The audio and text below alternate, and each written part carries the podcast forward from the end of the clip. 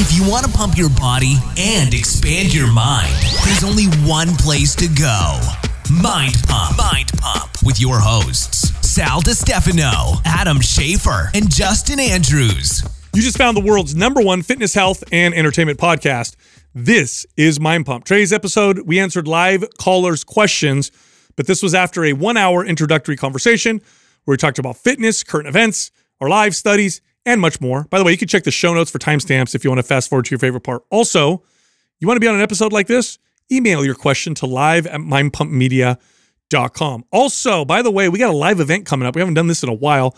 December 3rd in San Jose at Mind Pump Studios, and it's going to be hosted by us and our friend Max Lugavere, the best looking man in the world. Anyway, we may still have tickets available when this airs, not quite sure, but if you're interested, go to mindpumplive.com. Now, this episode is brought to you by some sponsors.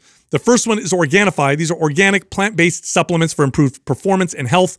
Go check them out. Go to Organifi.com. That's O R G A N I F I.com forward slash mind pump. Use the code mind pump for 20% off. This episode is also brought to you by Vuori Clothing. Vuori makes the best best athleisure wear you'll find anywhere. Lasts a long time, super comfortable. They even have athleisure wear for professional settings, like these awesome slacks that I'm wearing right now. Go check them out. Go to VuoriClothing.com. That's V-U-O-R-I clothing.com forward slash mind pump. Use uh, actually just that link alone will give you 20% off. Finally, our last sponsor is Creatures of Habit. They make a protein uh, oatmeal that you eat in the morning with omega 3s, vitamin D, probiotics, digestive enzymes, um, and 30 grams of plant based protein. And it tastes amazing. There's all kinds of different flavors. We are invested in the company. That's how much we like this product. Go check them out. Go to Creatures of Habit, creatures spelled with a K. So creaturesofhabit.com forward slash mind pump. And then use the code MP25 for 25% off. Also, only 72 hours left for the October special. Map Symmetry, 50% off. Map Strong, 50% off. That sale is ending in three days. If you want to take advantage, go to mapsfitnessproducts.com and then use the code October50 for the discount. All right, here comes the show. One of the best muscle building hacks for fitness fanatics is the following take some time off. Hmm. This one is the lesson I continue I was just gonna say, I feel like this To is learn this is over- you. This Actually- is you talking to yourself Hey, right now. I feel should I use the word learn or should I use the word Daily like, ignore? affirmation. yeah, I don't know if you really learned your lesson. If Never. You're st- if you're still talking. Never. about it. You know what's funny about this? So it's okay. Look, the data's clear on this. Uh, when they have when they show deload weeks, so you guys know like people will program a deload week. So you work out for six weeks hard, then you have your deload week where you go in at like you know forty percent intensity or whatever. The muscle growth in the deload week is significantly higher than it is on the hard weeks. Okay, that's what they show in studies. Then there's studies that show. There's that one that we've quoted many times, Adam, where Yeah, one That- and seventh. yeah, they had, we had those two. No, no, it's the other one where they had two Oh, groups oh, of people, and one group worked out three weeks straight, took a week off. Three weeks straight, took a week off. The other group worked out every single week. Right. At the end of the study, the results were the same. Mm-hmm. Okay, so which is kind of crazy because a lot of weeks. That's one week off every Right. fourth week is off. Right. So, um, and then reading about old school bodybuilders, old school bodybuilders would often take a whole month off a year. Well, I also think that what I would add to studies that I think of value to your point you're making right now is the other study, which I originally thought you were alluding Oh, to, yeah. which is the one in you only need one seventh the volume to make. I think it might even been one ninth. No, it's one seventh. Was it? Yeah, Okay, yeah, yeah. yeah. It's one. I heard you quote one ninth the other day, and I was going to correct you, but it's Okay. like whatever. It's a lot. It's a lot. It's like way it's like- less. yeah, it's way less you got to do to maintain than than what it took to actually get there. So the combination of all those studies together says to Mm. me that you know uh, there's there's tremendous va- value, especially for advanced lifters, right? So this this, This is convers- not- yeah, this this is not- conversation. This is more appropriate for your your ultimately consistent Yes. fanboy of fitness. Yeah. right? Yeah. Not not necessarily your everyday average person that, that that struggles to get there. Yeah, this is not for John who can't string together two or three days a week. Yeah. Uh, this is for, and you know, you know, I'm talking to John. I feel like John's consistent. I think it's Susan who's really inconsistent. yeah, Susan's. yeah. Yeah. but you guys Shaming Susan. you get what I mean. It's it's this this is for the person who's very consistent week in and week out. Yeah. So I'll give you guys a personal story. Uh, as, and this, there's always something that reminds me of this every year or two, and I always fail to really learn this because it's so hard to judge. Okay, it's so hard to judge primarily because there's the right. Do- we've said this so many times, right? There's the right amount that'll give you the best results, and then there's the most you could tolerate, and they're two different amounts. And I have a tendency, I think, like everybody or most people who are very consistent, we have a tendency to, to push towards what we can tolerate because we do the right amount, we get good results, and then the volume somehow goes up. And now here's where I got mixed up this time. So, um, I, I think I've been on TRT now for over a year and a half, right? Has it been a year and a half now, It's been that long? or maybe a year? Maybe under a year. Maybe a year. year because it was yeah because it was right when we started with regenerative. Right. So I was so I was. I was down. My my testosterone was probably out of range or low. Uh, uh, Now looking back at symptoms for at least a few years. So I was dealing with that. Then I I bring my testosterone, you know, through medic medication up to the upper limit of what is considered normal, right? So there's a big difference in terms of how I feel, way more energy, blah blah blah. So I'm working out and I'm just getting stronger right? Because now I have adequate testosterone. And as I'm getting stronger, I'm doing more workload, I'm working out more in the gym. But here's the problem getting stronger, meaning you lift more weights, that also adds volume to your total work. In other words, 10 sets of squats at five reps with 300 pounds is more volume than 10 sets of squats for five reps with 200 pounds. We tend to think, and this is the mistake I fall for, sets and reps, but I keep forgetting the load. Like I'm lifting more weight just because I feel much stronger. So I'm looking at my workouts and I'm like, well, the volume isn't that much more, so it should be okay. But the reality is my volume was higher because I'm stronger. Anyway, what's the moral of the story?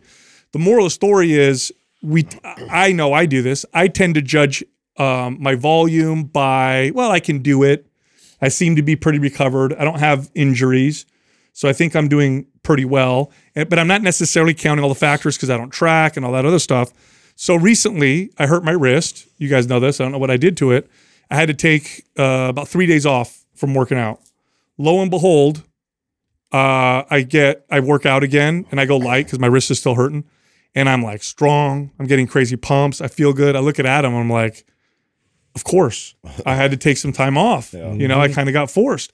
So I think it would be wise and this is now where I think the intuitive part of training may be there's this is a, a challenge for a lot of people. I think if you're really consistent, you probably should schedule Yeah. a week off every six to eight weeks. Well, because what I a- don't think you'll do it by feel. What I know a- I won't. What a hard hard dance though, right? Like yeah, most people, and I would I would even include myself in this category, is is always working towards being consistent. And that's that's a consistent battle and struggle Yeah. with, with life. And so you, you finally get consistent and to think that And then you're like, take time off. yeah, you know, so uh, it's it's such a. I, I think more importantly than the taking time off, I think would be just to to really deload, to really reduce the amount of volume that you're doing. And I, I mean, I think Maps 15 is a perfect way to do that. I think that, and part of why I thought I I- or why I think I saw saw, saw such great results of reducing on that is because I had been training consistently pretty well, and I was strong. And so I was able to do two exercises, lift with decent amount of weight. So I was able to maintain a decent amount of volume still to hang on to muscle mass, but then also reduce it enough that I wasn't feeling like the, the joint pain or inflammation going on. I felt really good going in each workout. It's just it's interesting because it's um it's it's less than you think usually, right? If you're super consistent fanatic with exercise, it's less volume, less intensity, less everything than you think you need. And we tend to push it because I like the mental effects. I like the workout itself. So I know I'm always going to trend towards doing more and more and more. So my, I guess my my argument is it's probably wise to schedule it. So you said mm-hmm. schedule like a, a deload week, sure, but I think what you should do is put it in your calendar and not wait till you think you need. You know, like oh, I feel like I needed time off because that can be hard to judge. I'm not.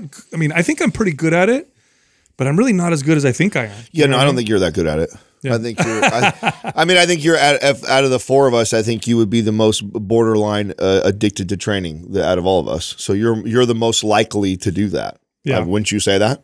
I mean, Yeah, that's, I'm- I'm that's, most- that's, a most- double that's a double edged sword, right? I mean, it's it's Sure. a positive sign. It's also what makes you amazing and consistent and disciplined Sure. and stay the relatively in the best shape year round. But it also means that you're more likely to lean on that than the, the other direction. Yeah, yeah. But also think of it this way: like, um, even for you, right? You're it, it's hard to judge just because of your history and how how fit you've been in the past. It's it's almost like it probably would be wise to schedule in your workout plan. Okay, if I stay this consistent, then I'll make sure this week is one of these weeks. Yeah, You know I mean, I I mean? so I like. I mean, I like the idea of that, but again, going back to my original point is, I think that you know, like if I said, okay, November, the week of November twentieth, I'm going to take that week off. That's my plan. Um, okay, well, if all things work out perfect I from mean. now till then, Yeah, that's what I I'm mean. really consistent. Then then that makes a lot of sense. But the reality is. My life doesn't tend to happen that way. It- it- you know, I'll, I get a cold and then I, I cut back, or I get busy, or something happens, and so then I So kinda- naturally, they're all so naturally that ends yeah. up happening, right? So I, I think for me, the biggest lesson is just realizing that as I've gotten older, as I've gotten stronger, as I've also learned to have more effective sets, I just need less. Think about that too. You guys have been, we've all been lifting for over 20 years. Uh, think about how effective your three sets of squats is today versus what it was, say, 10, 15 years That's ago. that's exactly right. And so why is this the, the reason why this is such an interesting conversation is because as you become more advanced and you're more consistent, you tend to think you need more, more, more, more. Right. Whereas you probably It's the opposite. need less because well, that's a great reason. Like three sets of a of, of a squat with someone who's got 10 years of experience squatting, they're gonna make those three sets extremely effective just naturally. You're not even sitting there trying necessarily. Right. You just make them real good. Plus the load, lifting more weight because you're stronger. Well, that adds to the the oh, volume. Oh yeah. So all of that, you know, and, and I know, like those of us who are consistent, we we tend to do more than is necessary, and if you add that up over weeks, months, you know, years, um, well, that then then taking time off makes a, a big. I, I took three days off, just three days, and you know what? You know what? Uh, also, was that conversation we had with Mike Matthews where he said he he was suffering from insomnia for like a year and couldn't figure out what the hell it was. Okay, blue light exposure, eating before bed, like he did everything, didn't work. And he's like, maybe I need to reduce the volume of my training. He cut his volume up- down by a quarter. Boom, he got good sleep all of a sudden. Yeah. I mean, it's it's just one of those things to pay attention to, and uh, yeah, I don't. I'm definitely not immune to it. Yeah. You know, kind of crazy. Speaking of uh, health and immunity, two interesting studies I saw in um, Science Daily. ScienceDaily.com, great website where you can go. You can find new studies that are published, and you can kind of break them down, see if they're relevant or not. So there's two of them. One of them shows that a commonly used pesticide has now been connected to uh, kidney dysfunction. Oh God! A 25% increase in kidney dysfunction. Okay, and then there was another one. This is a glyphosate study. So glyphosates are this popular class of uh, herbicides. So Roundup is a famous glyphosate. Um, GMO foods are largely designed to be able to handle glyphosates. So genetically modified corn, for example, you could spray the shit out of it with glyphosates, and the corn has been genetically modified to not die from the herbicide, but all the surrounding weeds and stuff do die. So this is how Do you know the mechanism when the insect eats it, like how they die? It's like a poison, basically, but like, is it uh, like how does it uh, disrupt everything? so herbicides kill plants. Yeah. There are there are um, I don't know if they're on the market yet, but there are modified plants that produce their own pesticides, Yeah. Which is something different. Yeah. Something different. That's something different. Which And is are, are, are we at all slightly worried that we're also pushing this agenda to eat bugs as a protein source, and this is what fucking eats glyphosates all the yeah, time? I, I know, right? Like, have we not thought about all this? is that even, has that been discussed at all? Uh, is that, yeah. that is, no one thinks we, about we that? consume the bugs. We consume the vegetables and the plants and all this stuff that's getting sprayed to I to hell. I love it. I don't know Anyway, which one of you. I don't know which one of you brought up the conspiracy theory about why the aliens looked away, but I I think that's the best conspiracy theory I've heard you guys say yet. that Who they're, said- that, I don't know who they're said that first. That they're humans from the future. yes, you know, because it, it looks like they have no genitalia. You know that. Oh, big, yeah. yeah, and that's them kind of come back. If to- you were to like put a simulation of like evolution, like going f- into like thousands of years from now, yeah, like, and you just like would see like there's like the genitalia gets smaller because it's already they're they're showing that like the distance from you know your your butt and your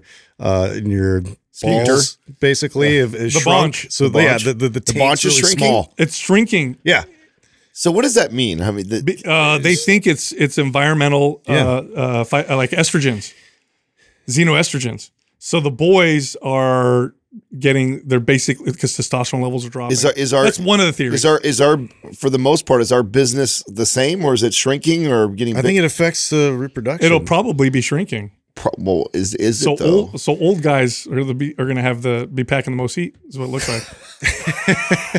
so some young dude. Our starts Say- talking to value you. keeps going. There's up. some perks, Doug. See, there's some there's some perks. Hey, you know, it's not all bad. It's not all bad, Hey, dude. some young dude talks shit to you. Be like, just call him short taint. Anyway, shut your mouth, short taint. What? Anyway, so the, so here's anyway, the point. back to glyphosate. So here's the point of this. So and they- they they connected glyphosates to lower birth weights and to um, higher risk of having to be put in intensive care when they're born neonatal neonatal intensive care. so what's my point with all this? Is that um, there's probably benefits uh, going organic with certain with certain products. There's certain products, for example, there's certain fruits and vegetables that have that will carry a high pesticide or herbicide load. Um, and then there's others that are lower. Like if you eat an avocado or a banana, you peel the skin off. You're Right. probably okay. There's an exterior kind of a skin that uh, you can peel off. Usually, those are better options. That's I don't right. know. I don't then- know where I heard that first, but I think that's just simple, great. And I actually, it actually changes the way I, sense, I yeah. grocery shop that way now. I don't hardly ever buy organic avocado or banana anymore. Just I saved the money on that because of Yeah. that for that exact reason. Because Yeah, it's but like strawberries, I think are the ones. yeah, that are strawberries, blueberries, raspberry, all the Yeah. berries for sure. Apples, even peaches, pears. Like that's those are thin skins, and you eat the skin. Yeah. Like, mm, yeah. So, so that doesn't make sense. But anything that you peel the skin off and you don't eat the skin, it would make sense. Well, so trip off this, right? So the problem with glyphosates in particular is they're so widely used that they often, they'll, you know, they, they'll go up into the, they'll evaporate and get rained down, and you'll sometimes find glyphosate residues on things that didn't even get sprayed with right, glyphosates. organic. I remember when you did that interview with Dr. Bush that he, he basically said that we're fucked no matter what. Almost. He basically said that it, go, it goes up in the atmosphere, then rains down on the Well, organic so- food, and the organic food's getting it So. Organifi, uh, the one of the companies we work with, is actually they're, they're organic, but then they're going to take a step further and also get tested for glyphosate residues. So they'll guarantee that not only they're organic, but they're glyphosate uh, residue free. Oh wow! So clean, clean, clean. You're not getting any of that shit. So I think it's uh, this this kind of stuff, and, and I don't want to get people mixed up. By the way, there's an order of operation. If you're eating too much food or you're eating junk food, I don't care if it's organic. or if you're not eating enough protein intake, Yeah, simply like- getting that. there's way more important things. There's a at this point. hierarchy for sure. right? But if you've handled those kinds of things, and you're like, okay, well, what's important to be organic? Um, I think protein powder is important because of all the ingredients that are involved and what's in there. I, if you take it every day, I should say. So if you take it daily, certain fruits and vegetables that uh, get just hammered with them uh, make a big difference. Um, but then other things don't make so such a big difference. So- Yeah, well, this this is the thing. I mean, Organifi has been great about even when that study came out about heavy metals that you know made their way through a lot of these like um, quote unquote organic or vegan protein powders. Like they, you know, definitely didn't show any signs of of including that. So they they've done the work in terms of like trying to keep their products super, uh, you know. Pure when it comes to all that stuff. And supplement supplement companies are notoriously Just yeah, unregulated or whatever. there's a lot of yeah shenanigans. Every time they come out with a study. Do you remember that one that came out? While it was a long time ago. I don't remember what company did this. It was a third party company. Tested 10, I think it was 10 products, all big names too. supplement products, yeah, yeah. and nine of them either didn't have what they said they had, Yeah.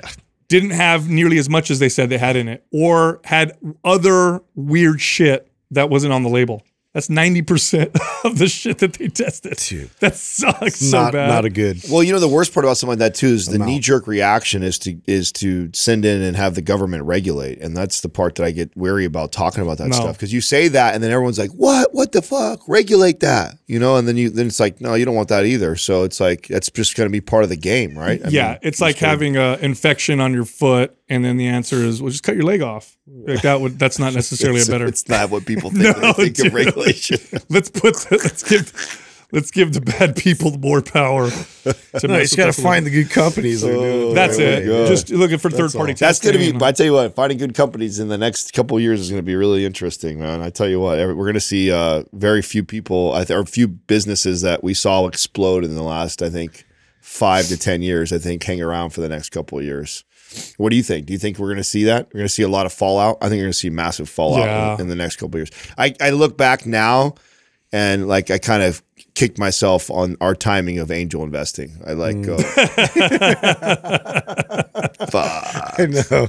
I mean, we literally, when you really think about it, couldn't have timed it worse. I mean, we really entered that that part of the market in the the latest later stage. now, the saving grace is that it's they're they're partners that we do advertising with the show, and so we've leveraged that, and so we're kind of playing with but house money a little bit. I, when I look at the people that were, we were Uh, working with, I, you could try and fucking put a dress on it all you want, bro. It's still a pig right now, Uh. dude. Yeah, it's not. It's not pretty. It's not pretty. S- it's just gonna be. It's just everything was overinflated. Everybody was, you know, 15 times EBITDA, 20 times EBITDA. So at the bare minimum, everything's gonna come back down to reality. And I think that also all these valuations that were you, you know, we bought into at.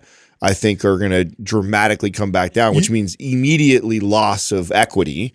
And then if you're lucky, they survive the shitstorm that's going to happen in the next two to three. where do you years. see? Uh, because layoffs usually follow. That's right? coming If right stock now. market goes down. It's coming right now. Housing So market has fallen. You saw what you guys see? You guys see what Elon said about Twitter?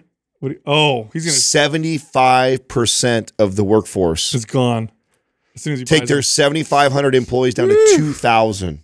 Wow. That's cutting heads, dude. And so and the and so That's also embarrassing. How suck? How sucky are you? No, no. Here's the thing, though. Here's the thing. Okay, so. they probably weren't doing much. supposedly, okay, this the, he's like he's going to be the first, but then all the rest are to follow. They've all been hi- on a hiring frenzy for the last five to ten years. Just flush with money. Not even real, not even real cash though, just on on valuation. So just keep getting money. We're, we're, grow, Yeah. we're, we're growing, we're growing, we're growing. So it's just pumping more money into it, more money into it, higher, higher, higher, higher. Scale, and scale, so scale. what what the prediction is is that we, everything's going to get tightened up. All these companies, like like Facebook, like Instagram, all they're all going to have to scale back dramatically and start to show real profits in order. Now that is I'm not saying that any of them are going to die, but to your your question, I think that you're going to see 20, 30, 50% layoffs on some of the biggest companies in this Okay, area. I'm glad you gave smaller percentages because I Hmm. I think of all the, the social media companies, Twitter is the l- least well run, least profitable, le- worst convert, one of the worst converting. Yeah. Like uh, Meta has there done was a, a lot of fat they needed to cut. Meta's done a pretty good job, so they're probably at the top. I don't, So you know, I don't even, I, I don't even know if I would consider them uh, saying that they're doing a, a, a good job. I actually think that they're still way over, overly uh, Well, I mean, in staffed. comparison. too. yeah, In comparison. I mean, yeah, okay, and and then like I don't think Meta's going to. I also think that Elon would be the the more extreme leader to do that, anyways, right? I think that he's more likely to go in. I mean, he's one, he's buying it with that intent, so he's going to go in and cut heads. Do you guys remember that movie Office Space? When the guy that they bring in those like efficiency experts Yeah, to come yeah. in, Yeah. and then they just have the guy sit down. They go, "So what do you do?" It's like, what what's Uh, your name? Naga. Nah, nah, nah, not Yeah, gonna work here not anymore. gonna work here anymore. I, I bet Such a good movie. they're gonna sit down with people at Twitter. So, uh, what do you do? Yeah. I uh, I scan tweets for trigger words. Okay, and then they take that. Next, you know, But I mean, imagine you're right. Okay, so uh, you know, uh, unemployment or employment is a lagging indicator on the economy. Yeah. You, everybody is start. All these big companies are starting to tighten up, which means we're going to see these massive layoffs. And you have massive layoffs in companies that were handing out shares and paying crazy inflated salaries and so hmm. that that is even and then we're in the in the belly of the beast here in the Silicon Valley that's where most of these people are employed Do you see an increase in Uber drivers? It's just- uh, that's actually Gig economy, dude. That's that's a, that's a fair assessment. I mean, there may be uh, other. I mean, like, like it's a temporary way to make money if you're going to get laid off. Like, I would immediately look at you know resources like that out there. Oh, oh, I mean, no, all joking aside, if I needed extra money, the first place I would look would be one of those. yeah, hundred percent. Yeah, be people like, people make good money doing that. and not just that. It's just you could jump on it. Well, and you could Yeah. do multiple. You could be you could be Lyft, you could be Uber, you could be DoorDash, you I could know. be uh, Uber. I mean, you could do all of it and then and work. Yeah, no, there's a lot of people that make decent money doing Totally. that stuff too. Speaking of social media, uh, did you guys hear about TikTok monitoring uh, Oh, certain yeah. citizens? yes, No, I thought this was Adam's No. uh, news. It- well, I had read about it as well. Oh, okay. Uh, but this is, and it, just because we're talking about social media. So this is one of those things where when people read about it, they're shocked. And so then I'll, I'll position it like this a company that is owned, this is a social media company that's widely used in America, Mm-hmm. that is owned by our biggest competitor that is also ideologically opposed to us. So they're, they're communist country been caught spying and is using that social media company to monitor certain citizens. what? How could this Shocking. have happened? I mean, the way that's worded though, like, don't you think that's happening on all these platforms? I mean, wouldn't you be like a really bad FBI agent if you didn't utilize all those tools that we? You have all these idiots that put all their information. Where I'm at, what I'm doing. If I'm trying to, okay, if I'm like, I don't know anything about being an FBI agent. Meanwhile, Biden's on TikTok right now. yeah, yeah. Sir, like, aren't we sir, doing this yeah, with yeah. with Yeah. Facebook? But I mean, I mean, I mean, I don't, TikTok. I don't know anything about it. But if I'm trying to solve a case, I'm probably gonna like look to all the social media platforms. Like, you know what? Hey, did anybody think about actually just looking his name up real quick on Facebook and TikTok and Instagram? See, oh look, the asshole, the perpetrator's right there. You know what I'm saying? Like, he, just so, took a, he just took a picture so of his I meal. would, I would think that they're everyone's being monitored yeah, but this somewhat, is, right? But this is different. This is uh, first off, you, you already know my position. I'm a I I, I think this is Yeah, no government should should use any of these entities to monitor you because it could. I mean, it, we know that they they don't act very well. But this is different though. This is a foreign comp. This is a foreign country. Ideologically opposed and competing with us, and there's constant back and forth espionage and mm-hmm. messing with each other and psyops. That's always happening. Yeah, their Huawei phones had all that embedded in it. Yeah. So, but it's just it's so yeah. This is to me, this is a higher another level, right? But it's not shocking. I'm with you. It's like like this is oh, you just learned that this is a big thing. This is a thing, and everybody's shocked about it. No shit. Now, of I- course. now, when you hear that too, like, because you guys tend to get a little more worried about, I the first thing I think of right away is just, that, you know, China's extremely competitive with us, uh, especially uh, economically. So I think that they're, it's just to make money. It's like to, we're monitoring people so we could sell them shit better. no, no, no. This, they're monitoring certain citizens. Well, what are the who are the certain citizens? That's what the that's what the data. That's what came out. Yeah. They're monitoring people of interest.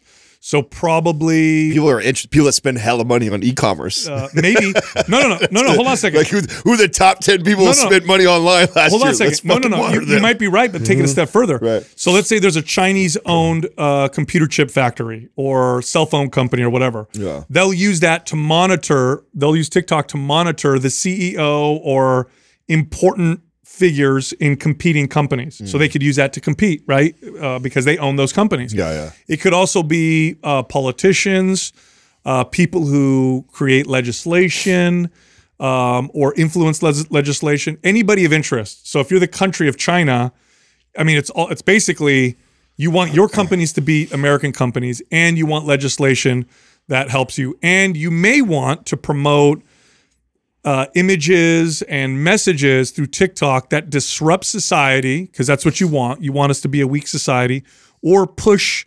Let's say you want Marxism to gain favor because that's your ideology, and you're like, it's not popular in capitalist countries.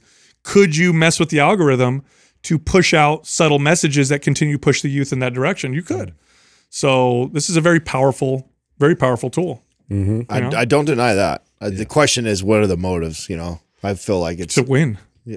I, mean, really? Yeah, I mean, kind of. Yeah, sure. To to win win over customers and make make hella money. I feel like it's always the money thing. Yeah, Yeah, it's always that. money and power. Yeah, I mean, look, I agree. I don't I don't disagree with that. I just think that it, I think that the it makes news and headlines, and it, it seems I think sometimes scarier than what it really is, and it's really just bottom. Like they're getting good at finding ways to. Now to- here's here's the here's the rub, right? So a politician in America uh-huh. would come out and say, "Hey, this news came out. China is using TikTok to spy on us, even though they're spying on us too with uh, Facebook and everything else." So then what they'll say, "We need internet regulation to keep you guys safe." That's the that's the the Trojan horse. Yeah. That's the Trojan horse. Yeah. We need them to make sure uh, they hand select Yeah. the content. You guys want to be receive, safe, right? We need to be in control of the Yeah. internet, and we need to regulate all this shit because you Oh, never know what China's going to do. So you guys were talking earlier about uh, what's his name again? The the Ted, not Ted Bundy, the other one that eats people. Oh, Jeffrey Je- Jeffrey Dahmer. Yeah, The one that eats. Did you guys see that? It's Yeah, the uh, hungry did- guy. Did you guys see the the whole uproar about the costumes? Yeah, yeah. I was gonna allude to that, but yeah, that was Did I part just of it. hijack your, your Yeah. news? that was part of it. bunch of bunch of news takers. yeah, listening to so, yeah. But yeah, um, the other point was like, so there was a, another one. I've never heard of this guy. He was a, a serial killer. I guess he killed a few people, not quite as many as as Dahmer, so probably didn't get as much publicity. But he did some just real nasty things uh, to these bodies, and actually went to the morgue and like dug up, you know, some bodies and all these things, and made like furniture out of people. Ooh. I had no idea this guy existed. Ed Gein, I believe his name is, but like hell? made like lampshades out of skin. What? Made like little coffee tables. Like Shut up. I was like, this You know guy's this guy's creative. You know who else did It's that? creative. That was uh, one. Uh, was it Dr. Mengele? Is he the Nazi scientist that experimented on on oh god, Jews? Yikes! They did that. They did weird. Wow. sh- Yeah, terrible. I didn't know that. Humans are Dude, capable so- of dude. horrible, so terrible I shit. remember I Worst told you guys that it would be, uh, you know, Dahmer would be the number one costume. And now what people are people are saying? If you dress up like Dahmer, I'm gonna Well, kick your so ass. well, no, there's you know, well, who's coming forward are the fucking victims, of course. Oh yeah. and they're enraged. They're enraged at. Netflix for even making the show because they're like, They you've it. now glorified somebody who has fucking tortured our family for the last I don't know how many decades. You know what makes me upset about this is I get the blame on Netflix. I get it, but god damn it, take responsibility, consumers. If you don't click on it and watch it, Netflix ain't making shit like that. Well, yeah, but I mean, okay, uh the the victims aren't fucking watching it. It's everybody else. That's right. That's what I'm saying. Not, I'm not talking about the victims. I'm talking about everybody that complains about shit. Like, stop watching it. You know what I mean? Don't click on it. Don't watch it. Mm-hmm. I mean, it's such a it's such a, a, a weird thing to have to discuss, right? Because it's like uh, everybody in here is obviously pro free speech, and that we would never s- say, "Oh, you can't talk about this," Yeah. right? Yeah. But then at the same time, too, you I have incredible empathy for the family that went, the families that Totally. actually went through all that stuff. So it's like, where's the where's the line here? You There's know? also- Right, and it's a weird uh, human sort of conundrum. It's like we're drawn to these like tragedies and I these. know. That we're just like, I- it's there's this curiosity to it because it's like I would never in a million years like think up these things. Did you? you Well, we're that- also awful opportunists too. Like so, like right away that that comes out, and it's like you're a costume designer, and you're like, oh my god, because you know because you know this is consumers a want it. fucking layup. Let's make Yeah. costumes out of it. Let's promote this on it. Let's make memes out of it. So it goes like right away. You see the opportunity because you, to- know consumers want it. You know it's you know it's crazy. A lot of- uh, maybe people don't know this. You, I think you know this, Justin, because you know weird shit. Uh, serial killers often Yes. get tons of female fans when they're in prison. yeah, Love notes and women who like follow them. What's the, what's the psychology behind ultimate that? bad Do you know psychology right? on that, Doug? No idea. What's it? What's the psychology on that? uh, I th- I, I, I, I'm, I'm It's look it up. Look it up. Look it I up. can make him a monotonous man or something like that. Yes. No, no, no, no, no. Oh, Doug it's hit it. power. Fucking woman always trying to change you. That's that's. it's like the ultimate challenge. He wouldn't do that if he was my man. yeah. Oh that's, my God. That's cute, bitch. You got him to open the door, but watch this. oh man, poor guy. Like especially the ones that like murder women specifically. Yeah. They're like, oh hey, here's my number. You know Ultimate what? No, no, challenge. no. Look it up. There, I, there is a psychology. to There this. is. I've actually This- looked it up before. It's the same that- reason why vampires are so attractive to women. Remember? We read about this. Vampires are attractive to women because they're sexy looking, but they have the wisdom of a super old man. They could kill you and they're murderous, but they're so enthralled by you that they refuse to kill you. So it's like this ultimate, like, So you got to blame romance novels then. Yeah. is that what we're doing? no. No. No, I think it's connected. It's like he's a crazy, uh, God, poor guy, went through terrible things. But I know if we, you know, if we met, if you he would just- love yeah. me so much. Right. He just didn't receive enough love. Yeah. He's gonna love him. yeah. He's not gonna stab me. Well, hey, by the way, somebody in our forum uh, commented and said, "Hey Sal, where's the data to support what you said about posting serial killers' names and mass shooters' names that it causes more of these things to happen?" So Mm-hmm. I said, "Okay, well." I'll do the Google for you, and I Let me whip out the uh, the light machine. yeah, Use, use the use the most advanced invention ever that we all have. Anyway, I looked it up, and sure enough, there's data. And there, in fact, there was a international group of scientists that had written. I think it was in 2017. had written a paper urging Western nations, please, please, please stop printing these people's names, stop making them celebrities, stop Mm-hmm. whatever. Uh, don't even talk too closely about the details because that will trigger other people. See what's what's same thing. interesting to me is that we fucking know that because remember when I've shared with you guys the the stat on bank robbers? Yes. Like that happens all the time, and they don't make the news because we make they make sure to suppress that. They make sure it doesn't get out there because they're so goddamn successful. Damn banks. So, but I mean, think about this: we're not willing to do it for a serial killer and stuff like that. We're not going to suppress that freedom of speech. Let When it everyone comes do to it. money. That- That's right. But it comes to protecting our our our federally insured money. We're gonna we're gonna keep that under on the wraps when the guys come in and rob. I was rob a these fan of regular giving them shitty nicknames instead of like glorified ones. the tiny peepee killer, you know. Yeah, that, that way when he's in prison. Doug- Yeah. Doug, He's how, like, many, uh, It's completely how, many, how many banks are robbed a day or banks robbed a Oh week? wait, Give hold me- on, hold on. This what's is the term, by the way. Okay, hold on. Some mental health experts have compared infatuation with killers to extreme forms of fanaticism. They view such women as insecure females who cannot find love in normal ways, or as love avoidant females who seek romantic romantic relationships that cannot be consummated, and it's called hybristophil. Uh, uh, what does that say? Is it like the Hybristophilia. Hybristophilia. This is like an extreme version of the, the woman who like hunts the married man all the time. maybe. It's like the extreme, like the, But- the 'Cause ultimate. can't I can't. them. The ultimate. I can't have him, but I'm still gonna try and get after him. There's a second though. There's a second theory here uh, because of sexual arousal uh, triggered by danger. That's the one I'm more familiar Yeah. with. I've heard that. That's why. That's just why. a- Is that why you wear the ammo belt around your chest when you have sex? Yeah, you said that because it works I works keep so just well. a big butcher I knife. just walk the bed. in, She's walk into like, coffee shops What's with a that bazooka. for? What's that for? This guy is oh, you'll crazy. see. You'll Yeah, see. you'll You'll see. How was that tonight? Babe, I know you want to have sex, but I'm enraged right now. So let's just try. Oh my god, Is that blood on your shirt? that's stupid. betcha. I just killed someone want to have sex. But hey, you know that's a true thing though that they find that um, that there was this. I read this article. It's pretty funny. They said one of the best places to take a date if you're a guy is to a scary movie, and they said that Does it increase chances? increases arousal in Yeah. Is it okay? I've heard that. That's a really cool. That interesting. I tried that. Google. We did. Uh, Statistically uh, speaking, what is the what is the? Hold on Whoa, whoa, whoa! What did you just Did say? Our first date with Courtney was Hills Have Eyes. Did it work? Did she? No, It didn't What do work. yeah, because it was I don't know, was it Rob Zombie film? It was like awful, gory. Was it dude. too it was gory? like so gory. There was like like mutants raping people. Yeah, you need like uh like boo. Yeah, scary. yeah, exactly. Yeah, you, You need, need, boo like, scary. ah, yeah, boo scary, Like, not like gory. Not like, like You went too hard. yeah, dude, too hard. uh, like, You didn't I get- had nightmares. You didn't get a kiss or anything? Yeah. I mean, yeah, yeah, but it was like a, a part ways kind of. I'll see you next time. Uh, Oh shit! thanks awkward. For, thanks for picking the Yeah. movie, Justin.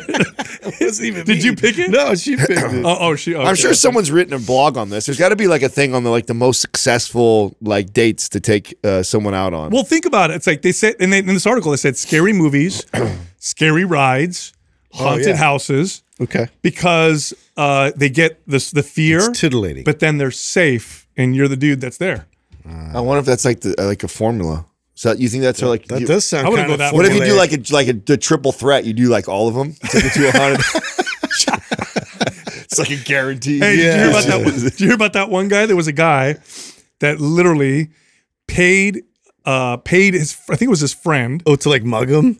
To come mug him and this girl he was trying to date. That's a move. And then that's he- a power move right and there. he like flexed on him, and the guy got scared and ran away. And he, he said it hella worked. That's great. That's fucked that's a good one right You there. imagine at the wedding, That's the, a good the guy shows up. Oh my god, that's the guy. that's the wrong guy. It's like, "Ugh, let's go. That's a funny thing. That's a, good, that's a great. That's a move. dirtbag, by the way, That's- guys. Don't make don't do a dirtbag. That's not a like dirt bag move. It's a good move right No, it's not. Hiring somebody to pretend to fight you.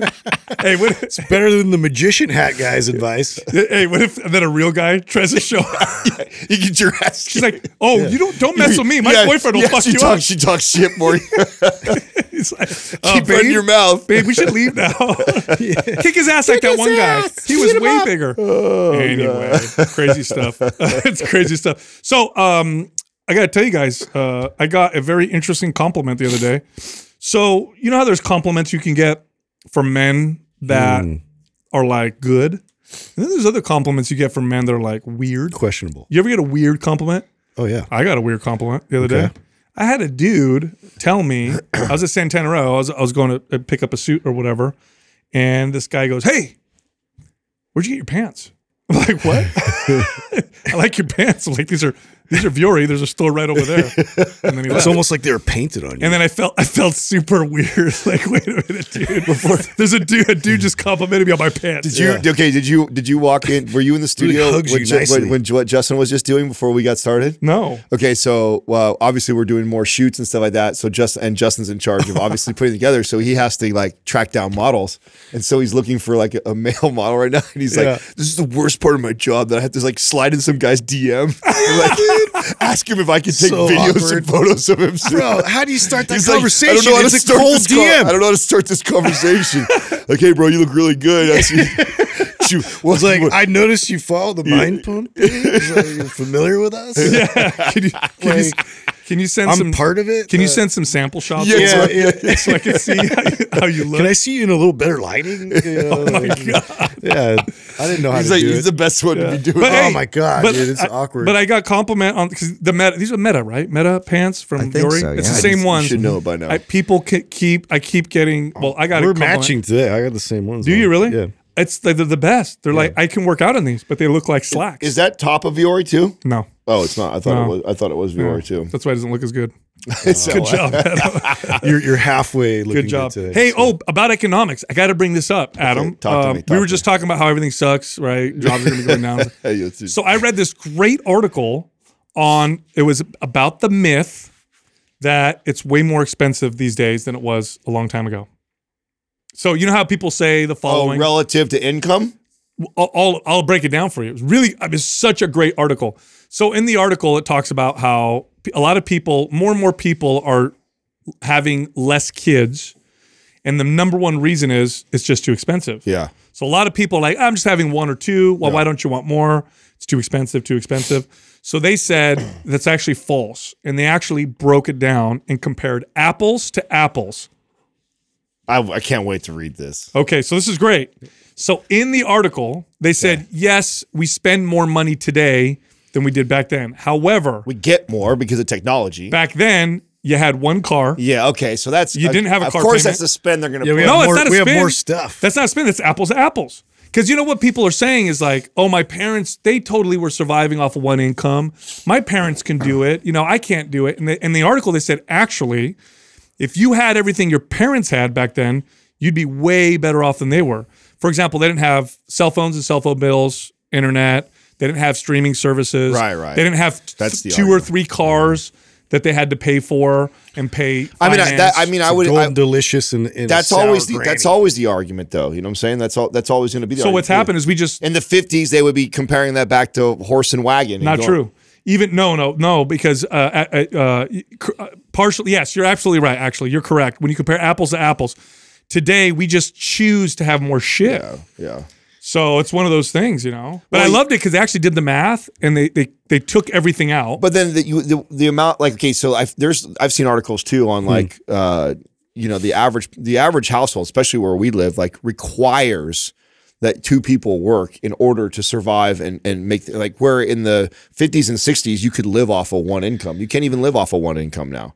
Now your argument is income you, taxes? You can your- if you yeah, can. if you lived like your your parents did in the 50s and 60s, you technically could. If you had a plug-in phone and you had a you know a $4,000 car you drove and you had one 36-inch boob TV in your house and Well, Yeah. now that's extreme, but I think it does really the, the lesson in this is you you you got to weigh the things out, and there's always going to be sacrifices, and people spend just on two things alone. There's two things alone that are crazy today versus any other time.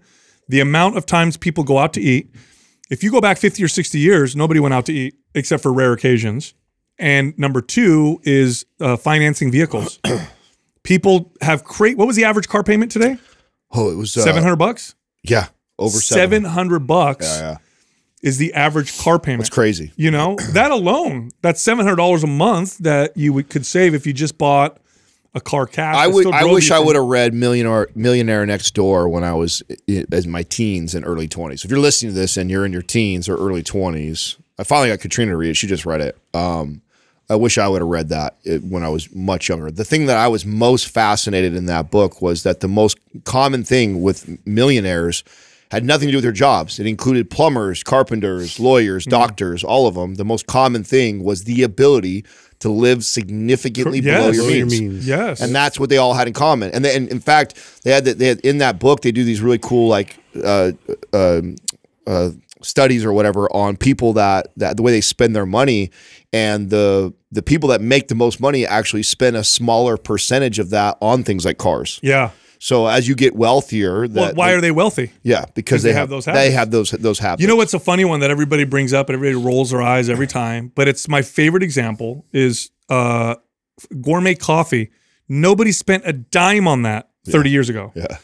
You know how many people spend every day $5 Yeah. or more on coffee?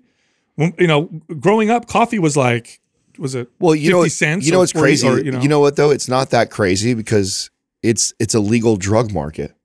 Imagine if cocaine was legal. Legal. There was still coffee back then. My point is the gourmet coffee. I mean, everybody drank coffee when we were growing up. yeah, up. but they made it popular as shit. It wasn't as popular as it was now. It was something that like old people did back was then. Yeah. black. Once it coffee got with once it got introduced to kids, once it got introduced to kids, and we hooked them on it. Not to mention, it'll be interesting in actually is to see the the level of caffeine in coffee back then to uh, what it is today.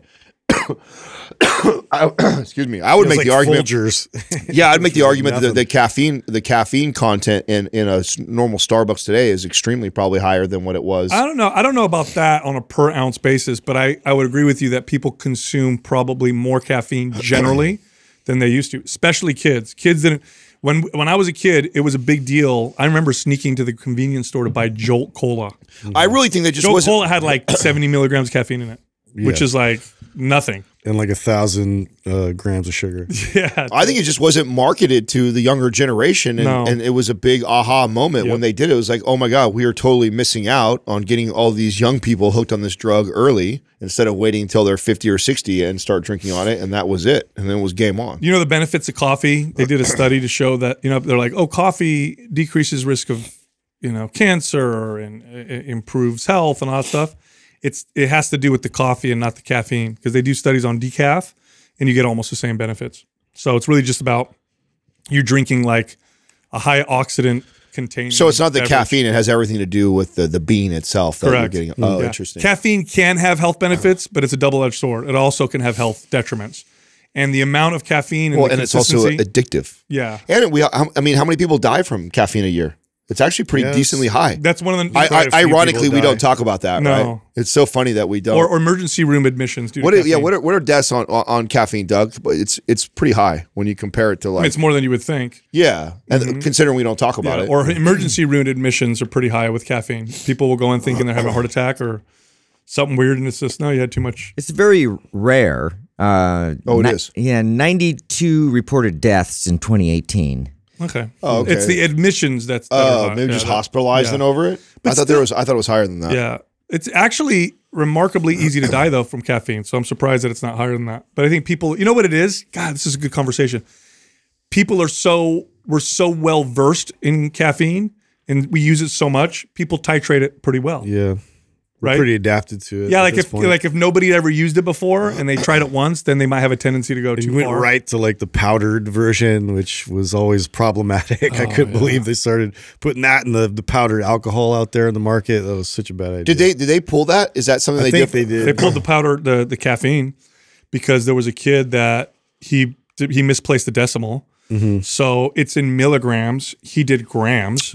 So instead of taking 200 milligrams, he took 200 grams. Oh my god. Died. Yeah. Just thinking of the times where I've misplaced the decimal before taking stuff. Have you? No, you like really? yes, I'm pretty sure I talked about on the show before. I've done that before, where I like, oh, oops, you know, where I, The uh, pharmacist. my, my one of my nickname. first. Well, you know, scary. Not the pharmacist. scary, Yeah. you know, scary story for me. Remember, um, what is the one that could fuck your thyroid up? That's popular. I, I messed with that, and I'm, I'll never Oh. forget that. Oh, Why can't I uh, think of the name of Oh, it? you're right talking now? about this. Clenbuterol. Oh, oh. Clenbuterol. I remember. I I didn't. Oh, I- fuck. Yeah, I miss I misjudged that and took like four x the dose you're supposed to, and I thought I was gonna die. I really did. It You had a bad time? Oh, it scared the shit out of me. Yikes. It, I could literally like I felt like my heart was beating outside of my chest.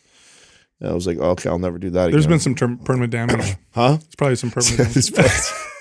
Chalk it up. Yeah, you're Yeah, okay. Add it to the add it it to the list. You already work out and Yeah, stuff, so you're maybe offset it a little bit. Maybe. Let's see what happens. Maybe. I have my share. I just remember the time. this is my favorite story ever. People send us stuff all the time here, and some company. Oh company, yeah, I know what you're talking about. sent us- There's another decimal missed sent- by me. bro, sent I've us. had a few of hold on a second. A bottle of this like it was like an edible, right? But it was a beverage, and it was like a, a cannabis Yes. uh, drink. Drink, yeah. And Adam looks at it and he's like, "Oh, uh, cool. This ten, you know, the number 10, 10 Yeah, milligrams. It looks maybe. like a soda. Let's just drink it. pounds the whole thing." Yeah. yeah. And then he brings, and then you had the wherewithal to actually think, eh, Sal, did I take the right? This is after you already swallowed it. Yeah, yeah. I looked at it and I said, well, there's 10 grams Yeah. in the whole thing. And you're like, oh, that's good. That's a dose. I said, no, no, 10 milligrams. Yeah. I said, oh, shit, bro. A hundred, right? Yeah, you were up. Oh fuck. Oh, you were, in the I didn't- Katrina had to pick you up. yeah, in the yeah. universe I couldn't at that drive point. home. It was so bad. Yeah, that was bad. That's Wow. You had some That was- epiphanies that day. that was, that was Pretty sure I created something really cool after that. I'm That not was sure. pretty I'm cool. You did, what man. happened. Figured everything out. Hey, so uh, so I I think baby's coming soon. I Oh boy. Yeah, is Are you- feeling that way? Do you know when um there's that period right before She nesting? hard, Yes. Mm. bro? All of a sudden, she went from tired and everything hurts to my house is like uh, Yeah, nothing's organized so. and Yeah. clean and shit. She's never. She's like organizing like pens and like color coordinating. Now is this a is this like a, Organizing is this a real proven phenomenon Yes. that happens? Yes. It is. It's Yes. proven. It's not 100%. like a like a, a, a wives' tale. No, look it up, Doug. It, it happens on average. I want to say a week or two before the baby that the that they get- that they deliver. Is it like that accurate too? Like you can like w- Somewhat. within a certain amount of time. You say Yeah, if, somewhat. if your if your wife starts doing X, Y, and Z. She starts trying to eat spicy food. It's uh, what you got like two days, right? Oh, she's been doing she's been doing all that shit, bro. Yeah. Now, are you good? Okay, so She's Katrina, trying to. like, like yeah. Katrina- That's what I mean. Start when she starts trying to really. Well, the urge to clean and organize is known as nesting. Nesting during pregnancy is the overwhelming desire to get your home ready for your new baby. The nesting instinct is strongest in the later weeks coming upon delivery. It's It an, is an old it is an old wives' tale. hold on, hold on. That once nesting urges begin, labor is about to come on. That's the AmericanPregnancy.org website, which I don't go to a midwife website, but nonetheless, nesting is is well documented. Nesting is a real. I mean, I've definitely heard about it forever, but I, I didn't know if it's like an old wives' tale that it means that that's coming or, or not, or just it, you know.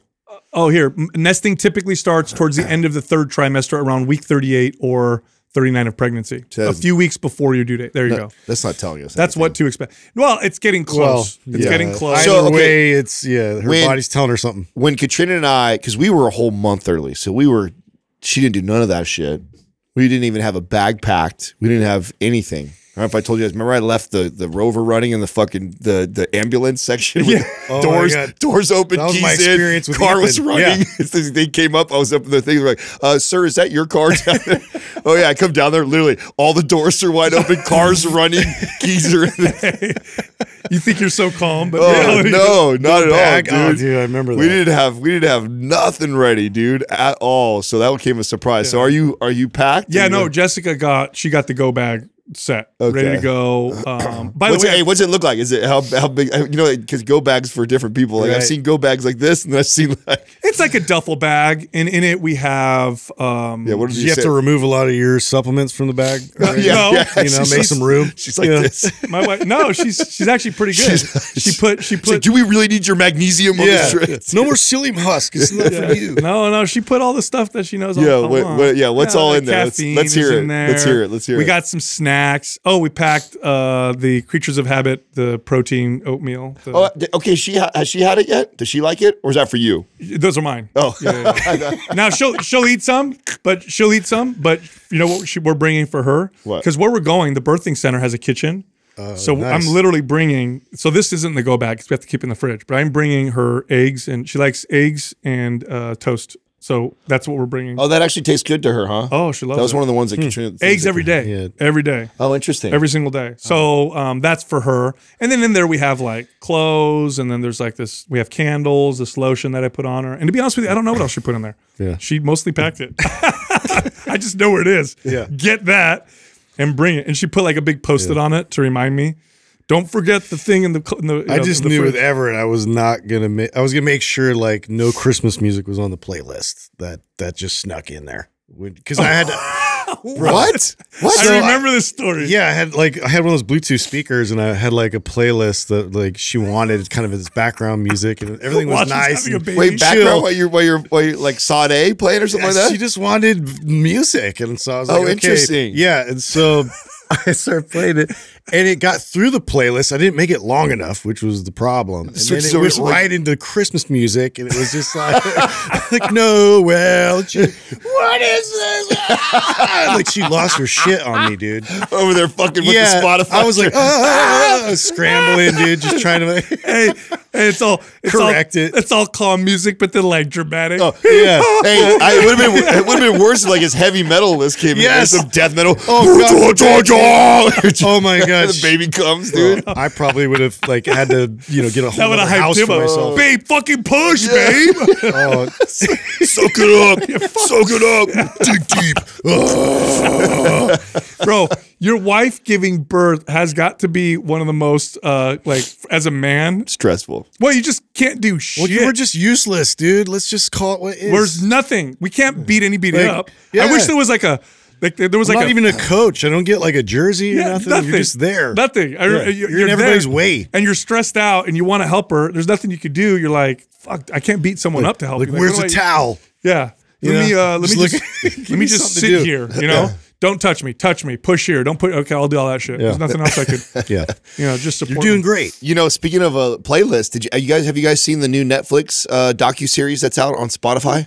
Oh, somebody told me to to check Good. that out. I heard What's it's it good. called? Yeah, it's good. Uh, maybe Doug can pull it up for me. It's not called Spotify, but I mean you can't miss it because it's got like the. Oh, it's Something about about, it's something about playlist, right? Like a, Yeah, I think it's called playlist or something Oh. like that. I don't I don't remember what the name is. Maybe if Doug's done sexting, he can look it up for me.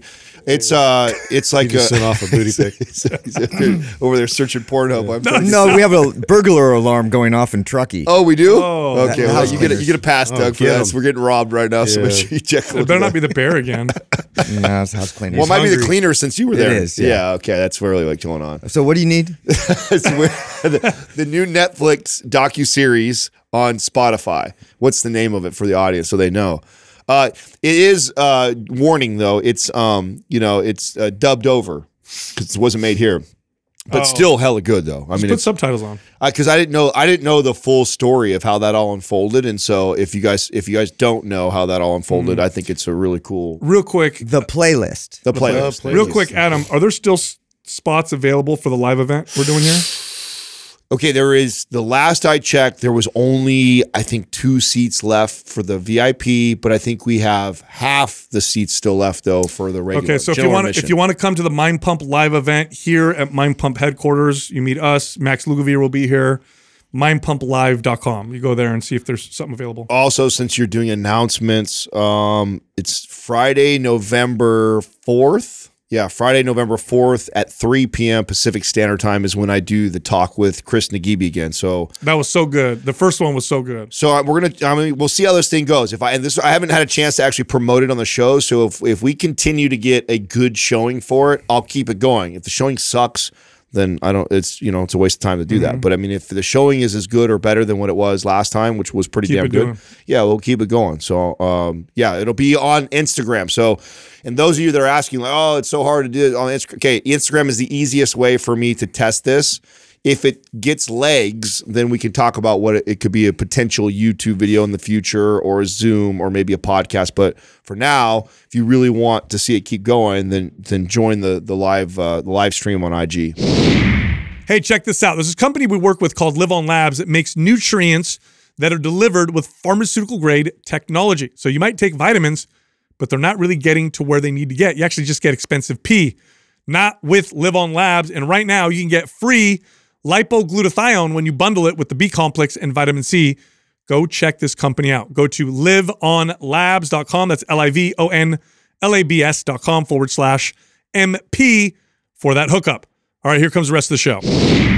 Our first caller is Zach from Arkansas. Zach, what's happening, man? How can we help you? Hey, thank you guys. Uh, yeah, just like everyone says, I just want to thank you guys uh, for all the content. Uh, I really do appreciate it. Uh, my friend Dave actually put me on a couple months ago to you guys. As thank you guys. Um, yeah, so Dave. for reference, I am 5'8 and about 165. And I'm currently going through MAPS Powerlift. Um, I decided I want to uh, use my weightlifting uh, for something instead of just going to the gym. I want to start competing. So I'm actually going to start competing in January of next year. So I just had a couple questions kind of relating to powerlifting and the program. Okay. So Cool. first, I want to ask: um, Is it okay to kind of throw in like an extra day uh, to the program? Like, uh, I know it starts off four days a week. Is it okay to throw in like a I don't know, like a full body, uh, like on a Saturday or a extra day in there? I wouldn't do that. Yeah. Well, look, yeah, of course it's okay. You can do whatever you want, but I, I think your question is, will it help you, right? Or is it gonna is it gonna be better for your your results? I, I got to ask you why. Why do you want to add an extra day? Um, I know a lot of callers call in and say they have that athletic mindset, and I do come from an athletic background. So I was going about six days a week, and it's just kind of hard to limit myself. Okay. that's why. So are you looking? Is this more for like mental, the mental aspects, or are you trying to get better at powerlifting? Uh, both. I would say more mental, but So then I, I would go to the gym. I just wouldn't do the program. Yeah, So, there you go. Yeah, I would go to the gym, maybe do some core work, maybe some mobility stuff. Yeah, accessory stuff. yeah. Stretching, like Yeah. just just like recuperative kind of stuff. So you get that mental part. Simultaneously, you're not negatively affecting your potential strength gains uh, with powerlifting. We, I mean, powerlift was written with uh, Ben Pollack, who's a, obviously a high level powerlifter. It's great programming, and you got to trust the programming. It's almost the answer is almost never to do more when you're following, uh, you know, something like that. It's especially when it's your first time kind of taking a stab at this i think uh, and, and that was the focus of this program was really to take your your entry level person who's never done it before and kind of build them up to the point where they can compete at their best so I also think it really matters even more so for powerlifting than it does for a general program because you're you're working with percentages and you're trying to scale up in, in the entire program and you you overreaching even the slightest bit will set you back in a week which will will hinder your progress which is more detrimental in the game of increasing weight on the bar more so than the average person who's just trying to be fit. Like if you were mm-hmm. just following the program and you want to be strong, you want to look good and you know doing an extra day, maybe you overtrain a tiny bit, not a big deal. But when you're trying to compete in powerlift, like seeing incremental uh, stress management is everything yeah, very much so. It's like a, it's like an athlete. It's like a when you get into playing sports at the professional level, it becomes stress management more than it becomes trying to get better at that sport. Like you are in season, like an in season type of an athlete. So overreaching can be very detrimental to you putting extra weight on the bar, which is the ultimate goal for powerlifting. Yeah, here I tell you what, this this will benefit both. Go to the gym, and do you have Maps uh, Prime Pro? do not. Okay, I'll send that to you, Zach. And this is what I want you to do. I want you to work on mobility movements on that extra day that will improve your skill, technique, and connection to the deadlift, squat, and the bench press.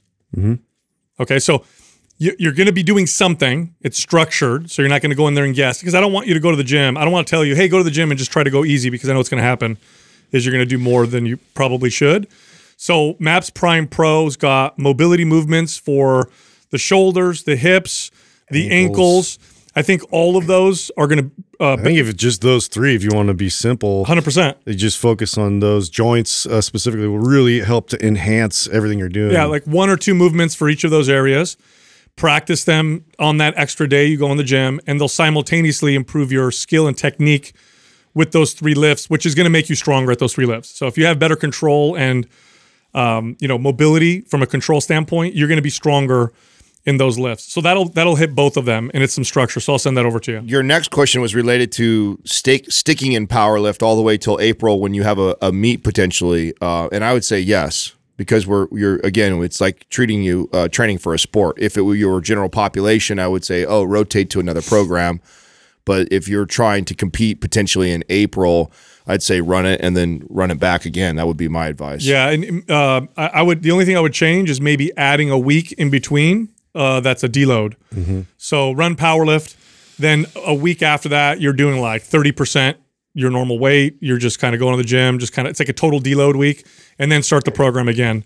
Um, studies show that uh, deload week after training mesocycles improves strength and muscle gains. It actually it's better than not doing that that break for most people. Awesome. Um, I do kind of have like a two-parter question. Um, so I struggle with my uh, caffeine intake. I would say I definitely consume way more than I should in a day, and I find it very difficult to kind of cut back. Um, so that's kind of the first question I had: is what's the best way to attack like limiting myself in caffeine and maybe eventually eliminating it completely? Yeah, good, very good question. Caffeine is no joke. That is a very addictive substance. The the the side effects of going off cold turkey suck. A lot of people get migraines, or they're exhausted, or they d- get depressed.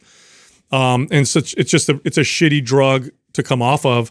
So here's a strategy that I used on myself and I've used with clients, and it seems to be the best um, to mitigate those kind of side effects of coming off. Take your total dose of caffeine. So I don't know how, whatever your dose is. Let's say it's 400 milligrams a day or 300 milligrams a day. Cut it down by a quarter. So do 25% less. Do that for about three or four days, and then cut it by a quarter again, and then a, a or quarter again. So after about I don't know three or four weeks, you'll be down to almost no caffeine or zero caffeine.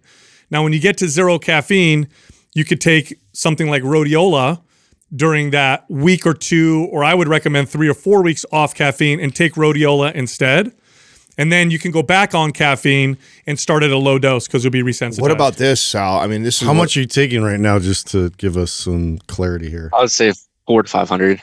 Yeah, so I would Oh, go down dude. from 400 to 300 You're not too bad, bro. and then go down to 200 and then down to 100. So you got yourself like four weeks right there where you could bring it down. I would even, down. I would actually. So I mean, what is that? Two basically two energy drinks or three, two to three energy drinks a day. Are you doing like a pre workout? 200 each two, drink? two, co- two Yeah. coffees. Is that what? what, Uh, brought up coffee in the morning, um, and then an energy drink, and sometimes a pre-workout. Okay. Okay. So the way I would do it is I would actually just I would pull cut one I'd cut time. one one time one at a time out for like Sal's time period, like he said. Yeah. But I would replace it with red juice. That's I, I That's saw. got the rhodiola in it. that I had so much success with that. That made a big difference for me. And and so then it would look like this. So y- y- you normally do three. I pull one of those off and I replace it with red juice. Then I pull two off. Actually replace it with two red juices, and then eventually three. And that would like it made me still feel like I was still getting my kind of caffeine, even though I wasn't. It still gave me like this kind of natural Yeah. energy without the crazy stimulant feeling that you get from Yeah, for people who are like, what's red juice? It's Organifi red juice. yeah, sorry. Yeah. Yes. That was, I, I- and I've done this multiple times. And when I've done it without it, I, I have less success as when I use the, the red juice. Yeah, so it's got the it's got rhodiola in it, and it's got some other stuff that helps kind of mitigate that crappy feeling of coming off. Definitely worth it. Okay. Yeah, and my last question was just kind of the uh, the diet as- aspect of powerlift. I know it um, it doesn't come with a uh, particular diet. Is it just you think uh, I should just be heavy protein intake, maybe up my carbs? You're gonna be in a weight class Slight surplus. I'm shooting for 165. for so your current body weight. Yeah, I think I'm a little. I'm like 168 right now, something like that. Oh, so you want to drop weight Mm. uh, and compete? Just a little though, right? Yeah, so you- you're gonna have just a little bit. high protein, moderate carb, moderate fat, um, and eat at maintenance maintenance calories. Yeah. Stay fed. That my my advice would be make sure you hit your protein intake f- first and foremost every day, and then stay fed. Now, I'll say this right now, and I've, I've this is the advice I've given wrestlers and other athletes that compete in weight classes. When you're on that border, um, and you're question, you know, you're thinking, should I lose weight to go in a lighter category or build strength and be in this heavier category? The answer I typically give people, and it depends on the person's experience and all that stuff. But you're new, you're, new to powerlifting; it's a new thing for you. I'd say don't worry about the weight class and go in the higher weight class. It's gonna you're, you're it's gonna be hard to gain the strength that you want, and all that stuff, while simultaneously trying to manage your body weight down to 165, at least for your first contest or two. And then from there, you could kind of play with it a little bit. But Yeah, I've but seen people Didn't just I didn't I hear he, he's like three pounds off though, right?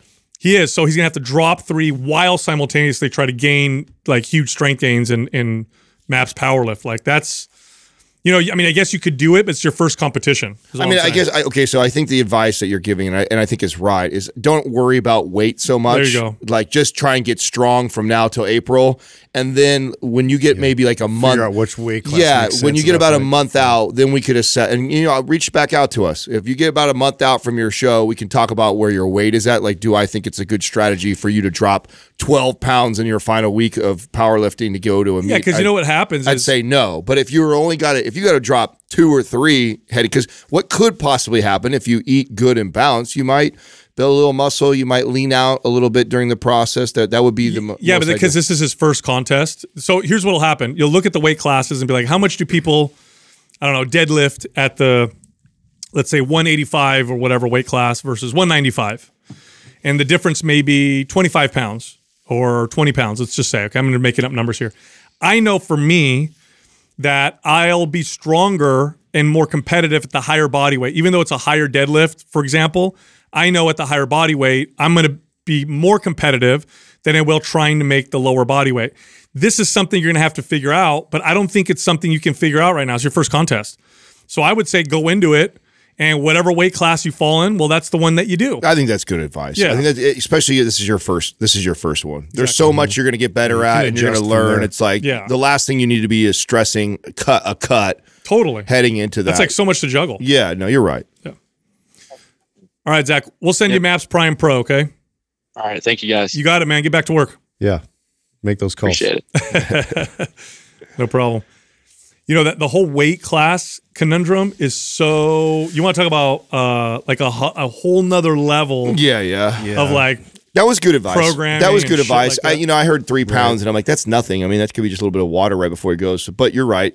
After he's been training from now till April, he could potentially could put some weight on. Yeah, maybe. you could potentially put 10 pounds on. And the last thing you want to do is like the final week you're going in and like you try and do a hard cut to get in and then you lose all your fucking Yeah. strength. that Plus- you plus- Your numbers go down. It's like, oh shit. yeah. Plus, you guys know this because you guys are really experienced, and he's not right, so he's new. But uh, when you get more experienced, I know what body weight the strength gains Right, right. start to like not make sense. Like, okay, if I go from 210 to 230, I may add you know eight pounds to my you know deadlift. Th- who cares? Right? Well, you also you There's also like that cutoff. You right? also know that there's such a massive individual variance in some guys. Just like fighters. Like some fighters fight at like the weight that they walk around at really Yeah. good. Some guys can drop 30 pounds and be just a beast in that class, and Right. some do Just better. by- dominate, yeah. So I, I think that that's similar, right? Where you know he's got to get a couple of these under his belt to kind of find, oh, where am I strongest at Yep. when I'm at, and then you try and be like more strategic about weight. Yeah, I used to, I used to tra- uh, train this wrestler, and um, he was always trying to make weight. And I convinced him once, just go in heavy, go in the higher, see what your coach says or whatever. And coach agreed to it, and he's like, "Bro," he goes, "I was so much stronger and so much faster." He goes, "It was so different. I was so much better." So I'm like, I mean, we we put so much emphasis on this weight thing because we look at these top level athletes who figured it out. yeah. Yeah. Yeah. You know, when you're not like that level where you really know, like, you know, trying to Oh. cut weight, like you oftentimes just show up depleted and weak and not feeling good. I mean, we didn't have any weight cuts or anything, but we were always like told to gain weight, you know. And Opposite. yeah, and so it was like for me, I, I ended up putting on about 20 pounds over over um, the summer and then coming back like I was so Slow. unathletic and sluggish and I hated it. And so the, the next season I cut back and I was so much better. Exactly. Of a player. You just have to figure it out. Our next caller is Ricky from Pennsylvania. What's up, Ricky? How can we help you? Hey guys, how are you? Good. Good. All right. So first, yeah, I just wanted to uh, thank you guys for all the all the content you guys produce. Um, it's definitely been helpful to help me build my my exercise habits and, and reinforce some concepts. So even though I've heard you guys repeat some things o- over the years, um, you know, hearing those messages when they're more applicable has certainly been uh, helpful for me. Cool. Awesome. So my, my question for you guys is is based around rowing as a method of cardio exercise. So I, I wanted to hear your opinion comparing the rower to other alternative forms of, of cardio, as well as comparing it to the sled. So I hear you guys tout the sled all the time. Um, I've used the sled and like the sled, uh, but my my hypothesis essentially is that as long as you keep the movement explosive, um, that you know it has that similar be- benefit of not having the eccentric portion of the movement and can uh, improve your cardio fitness while maintaining or even building some some strength uh, for the full body. So my goal really is to optimize kind of that cost benefit of adding in that cardio exercise while maintaining or improving strength. And I'm essentially proposing the the rower as a optimal solution there. Okay. I, I love the rower. Is this Yeah. are you is this a bet that you made with someone? Because the way you question you wrote the question is, uh, would you agree that the rower is a superior form of cardio compared to? I feel like you, you made a bet with someone. You're like, let me ask Mind Pump. Uh, not necessarily. So I, I did a Spartan race in the spring, and uh, a friend of mine who was uh, training to do it with me, I, I had been touting to him all along uh, the course of our training I knew it. uh, that the rower was one of the best ways to prepare for that. So uh, Yeah. yeah, definitely helpful to have your guys. You know, I'm hoping to send this clip to him. Yeah, I knew it. I knew it. I, I could tell. Okay. Yeah. I think You you, can use the sled for cardio. I just don't think it's as pr- quite as like effective of a use of it in terms of what I'm in terms of building volume for the legs and having that type of a stimulus. I think it's amazing for that. Um, but uh, I mean, sprinting with it, doing more anaerobic type of uh, cardiovascular with it, I think works. But uh, you know, in terms of comparing that to the Not e- rowing machines, not, even not, even real close on the not on the VO2 max level. No. Not on VO2 max. So there's no way. I mean, unless you're uh, unless you have like a mile long Yeah, stretch, you can push going for days. you can push the sled for a half hour straight, like like straightforward. But the uh, the rower is going to give you that. Now that being said, and I think we've talked about this on the show plenty of times, is that nothing would get you better at a Spartan race than running Spartan races. Like as far as the cardiovascular endurance that it takes to do that, right? So. Now I think the the rower has more carryover than the sled. If I had to choose, and this was to to win an argument, and uh, and one of us decided we're going to go all all rower, one of us said we're going to just just just push the sled. I think the person that got really good at rowing would have an advantage for sure over the person that uh, just did the sled. It- it's okay. So, Ricky, here's the, the challenge I have uh, with this question. I, I need to know number one, why and and for what. Yeah. So, okay, VO2 max.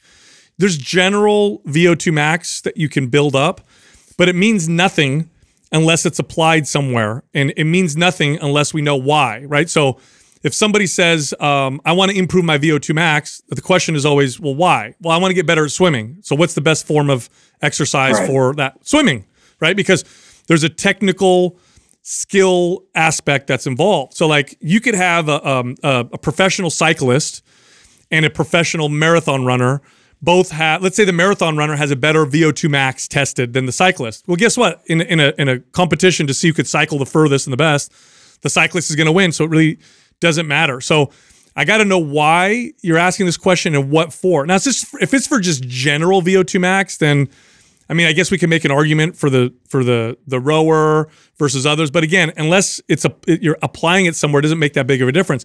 Now, if your question is, what's the best way to build stamina and endurance and not lose muscle, or maybe simultaneously build muscle? That's sprinting of any sort on any form of cardio. And I would say the sled, Oh, yeah. a sprint on the sled sprinting is, is going to build muscle. Well, yeah, because you could load that. Yeah. So it's not it's not even and then that it's not even close, No. right? So if, if it's Yeah. if it's muscle retention or building of muscle while getting stamina. while getting stamina, the sled's going to win Yeah, that. Yeah. work but, capacity. But I mean, if it's just pure VO2, which one's going to be better there? The rower's going to be better than that. Yeah, but So- uh, is there something specific you want to improve this for? Is it for the Spartan races? No, and you guys kind of hit on it with that that last point. So I've done Spartan races in the past. I'm not necessarily training for anything specific. It's really that that general cardio fitness for just an active lifestyle and you know recreational sports, whether it's pickup basketball or, or whatever the case may be. Oh, I see. So you're looking for something to improve your stamina for all the other fun stuff. Right, exactly. Yeah. Okay. Well, I'm going to tell you right now, your best bet is to do a combination of things then, because if you're going to be playing basketball, rock climbing, hiking, surfing, you, you're going to want.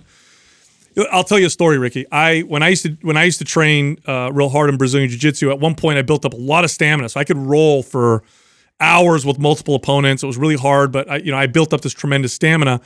Then I went and did uh, kickboxing with a friend of mine who was a Muay Thai fighter, and I was fit for jiu-jitsu I was so surprised how gassed out I got after 15 minutes of Muay Thai. Okay, and he said he experienced something similar when he would go and do jujitsu, and that's because of the, the the the skill aspect of it. Like you could be you could have incredible fitness, but just be so exhausted you're not energy efficient with it. so energy inefficient. So If you want to develop energy efficiency for like recreational stuff, well, of course, the best answer is to do more of the recreational stuff.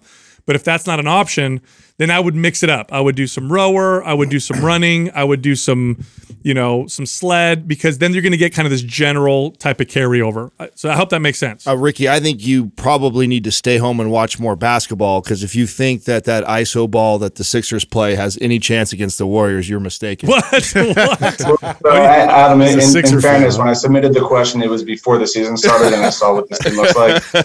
But uh, yeah, ho- hoping they turn it around soon. Oh man. Doug, good ju- Doug just pushed me. I just sent me a note. I just saw that, so I had to comment on that for sure. Ricky, let me let me send you uh, let me send you Maps Cardio. It's a it's an endurance based program, but there's strength training involved. you can follow the program as it's laid out if you really want to build endurance, or you can look in, see how we programmed it, and get some ideas uh, for your own work. great workout. program for him. Yep. Yeah, yeah, that would be awesome. You got you, it, so man. much. Thanks for calling in. Thanks, guys. You got it. Doug put that up there. That's fine. I didn't see that. yeah, yeah. Have you now, have you guys have you guys experienced that where you're like super fit for a sport, go play something else, Yeah. and you're like, wow, I Oh, yeah. gassed out. Yeah, and you're just like, why? Because I was in such good shape. Like, as especially it was like basketball. I forget. I think it was going into Muay Thai as well. Like, just how, but it's such a different, different skill set, a different Totally. way to move your body. So you have to learn all that and, and how to be eff- efficient with that. Because it's just like you're you're trying to do all these things and brace and and compensate, and and your body's just like working overtime. There's got to be some studies though, Sal. This would be really. This would be actually a fun study On to just see. VO2 max. Well, yeah, or just like um, you know, somebody who just swam, who got it like, let's say a, a swimmer who like got really good increased VO2 max. How much carryover that had to all these other general sports? This person just did it this way. Like which Like, one? which one translates? Like I would best? speculate something like swimming, which incorporates the entire body really well and takes a lot of endurance to do that. You know- would have more carryover than say something that's Yeah, like interesting. like a stairmaster. Okay, so just climbing up you know, okay, so the, the, the, there, I don't, I don't think there's any specific studies like that, but there are studies looking at athletes to see which athletes do the best in other sports, Mm-hmm. and the ones that do the worst in all other sports are swimmers.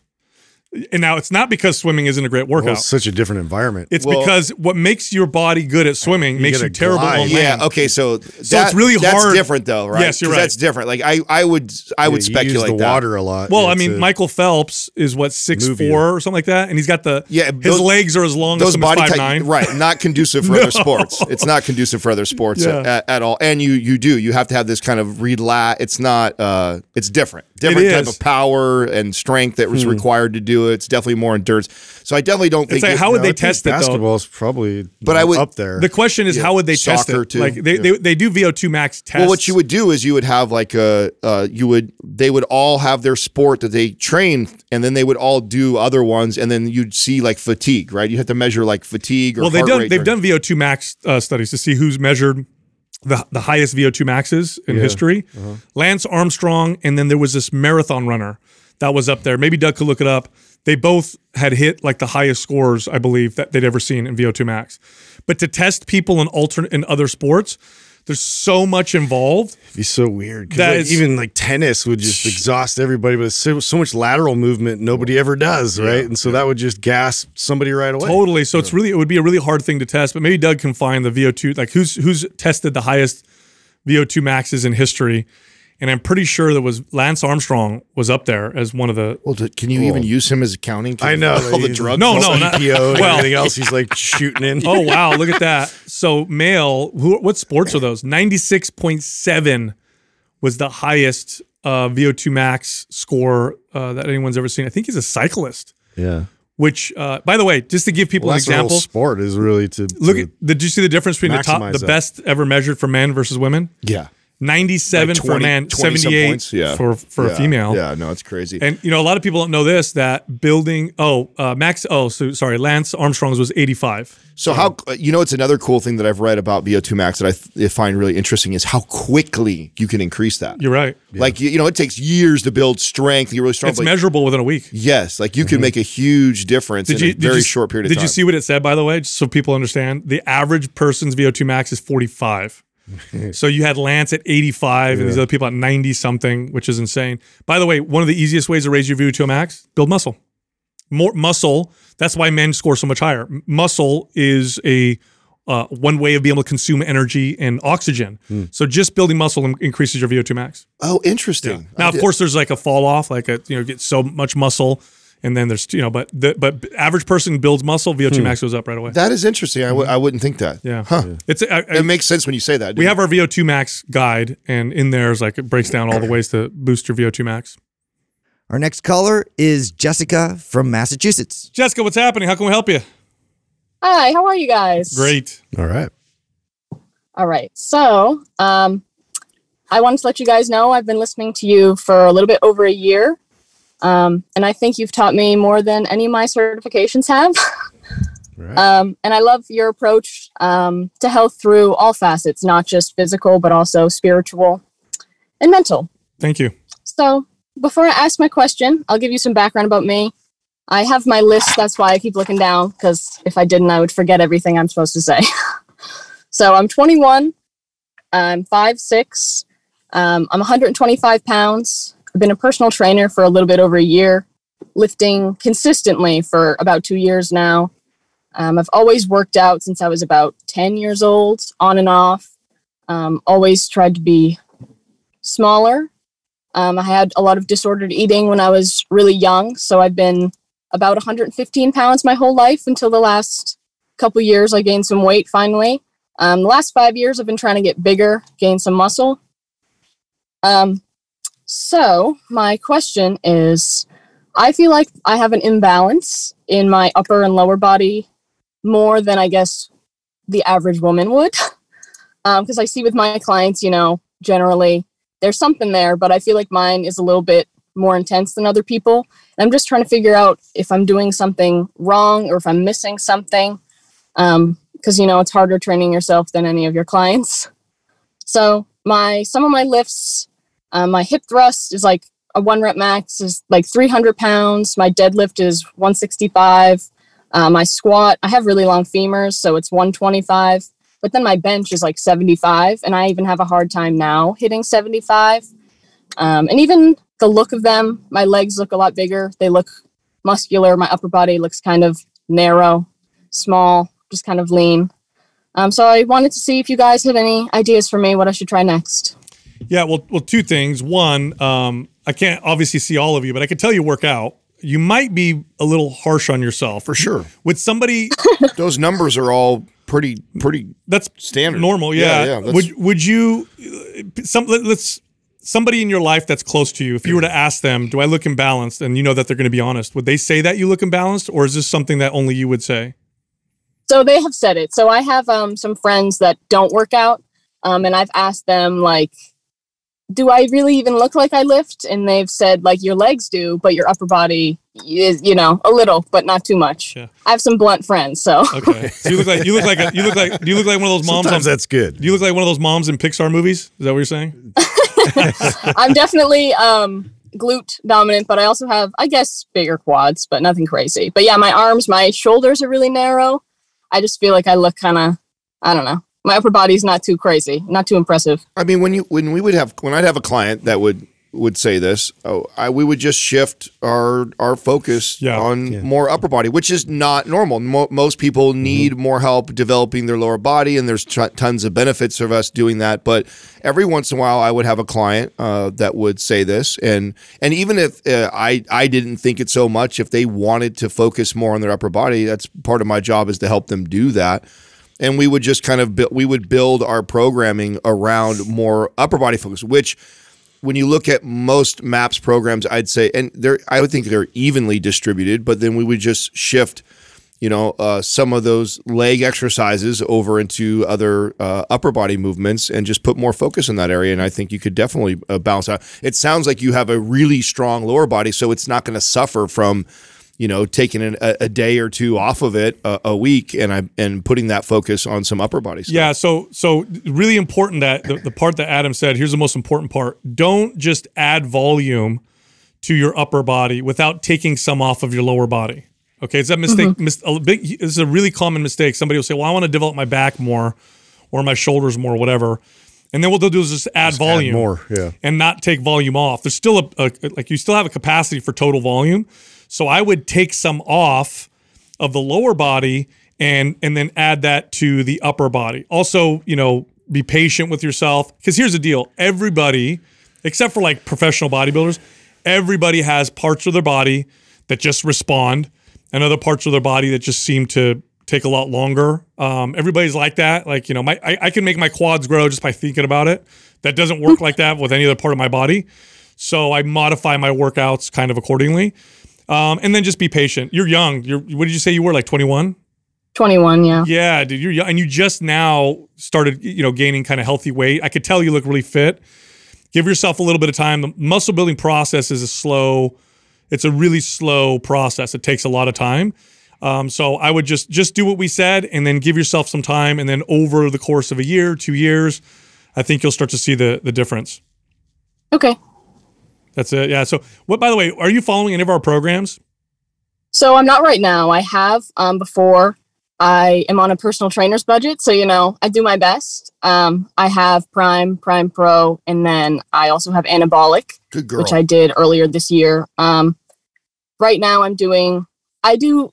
I think I do stuff like Anabolic a lot, which might be my problem. No matter how much I try to get out of it, um, I tend to go back to something like Anabolic. Yeah. And I definitely, you know, change my rep ranges, go from like higher up to 15. Then sometimes I'll do like six sets of three, um, three reps.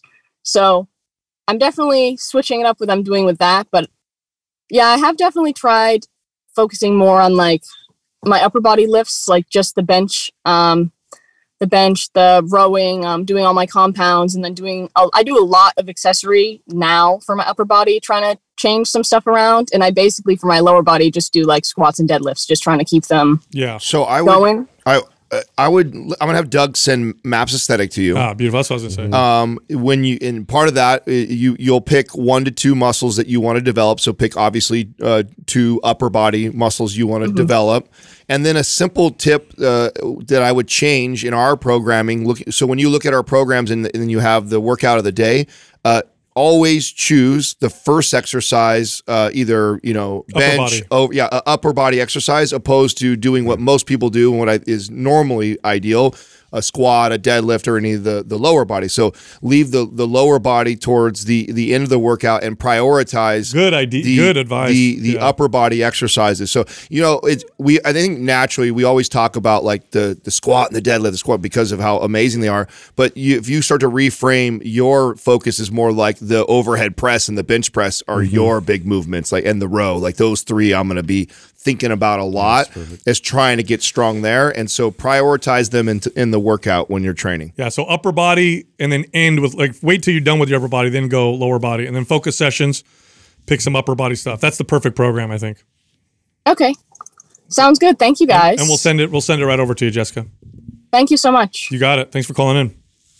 Uh, I yeah, I feel like she's being really hard on herself. I think so too. Yeah. I, mean, I mean, it's hard for we can't. She's in her car. It's hard for us to see, but she looks good. I mean, you, you, I, I'm sure that that's her. I mean, her lo- her legs would have to be huge because she had a really nice, well developed upper body. Well, you know what I shoulders or- what I have, and I, I- what so is it? Is it from a, a muscle fiber standpoint or what? But I know that uh, I forgot what percentage I've seen uh, or uh, how many times easier it is for a male to build uh, muscle in their upper body Yeah. versus a female. I forgot. Like lower body, we're we're very close to the same. We're much closer.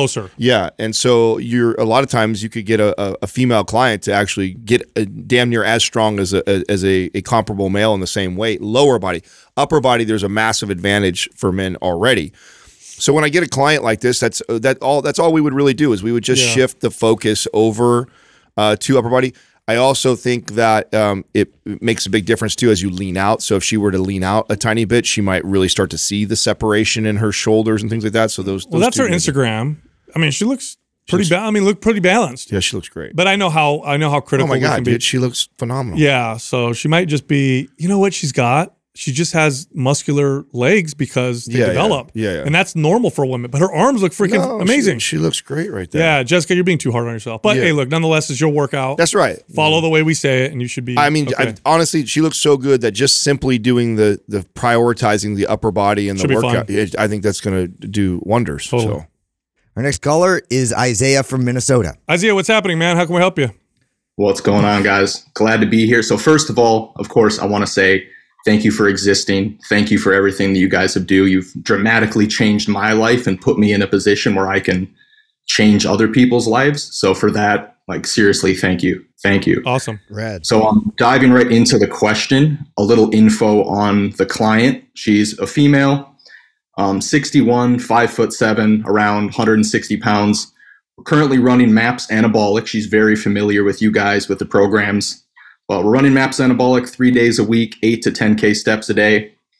And we started working together back in April. So we reverse dieted from 1500 up to 2400 Wow. we were adding just 50 calories every week, mostly from carbs, occasionally from fats, just kind of to keep them around like 30% of her calories.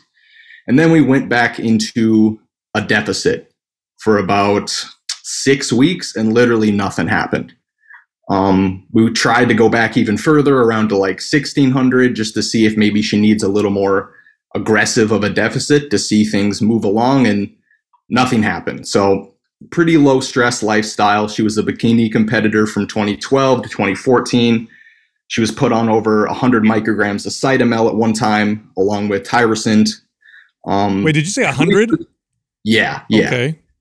So um, lost her hair. A bunch of really, really, you know, bad stuff there happened with her thyroid. She's got, you know, that back. She's got her hair back, but you know, she's getting stronger. She's sleeping better. Her skin looks better, but just can't get leaner um, to save her life. Right now, we're back up to 2,000 calories. I'm trying to get us back to around 2,400 and really just hang out there for like three to six months and really recover. But I'd love to hear your guys' thoughts. We've done some testing with Cabral, so I could I could bring that up if needed. Oh, I would love to hear what Dr. Cabral said. Yeah, now, because- now I totally remember. I, so we talked on the coaching call at NCI, and I just thought this was a really interesting, very challenging situation because as I was throwing things at him, he's like, "Yeah, we did that. Yeah, we did that." Yeah. So he's done a lot of the things uh, that we would probably recommend. I'd love to hear what Dr. Cabral came back with, what testing you guys did with the, the functional medicine practitioners. For sure, for sure. So I mean, we haven't spoken with Dr. Cabral himself, but that'd be Right. that'd be awesome. But um, so progesterone is is pretty low, but I mean that makes sense given that she's you know post menopause. She's not creating that corpus luteum anymore. So now most of that progesterone, of course, is going to be coming from her adrenals. So that might be something that we can look at. You know, maybe trying to heal the adrenals, but like her thyroid doesn't look you know, terrible considering, you know, she's in her 60s, uh, post menopause. Um, TSH is a bit low, no, not really high on the antibodies, so she doesn't have Hashimoto's. Um, A1C was a bit high.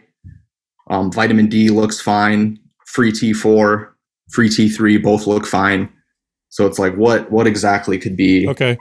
Going on here? Okay, so um, so here's what I think is going on, Uh, I- and I asked you those questions uh, about working with a functional medicine practitioner because there could be something there, but it doesn't sound like there is- is anything glaring there, and I don't, I don't necessarily think anything's wrong with her either.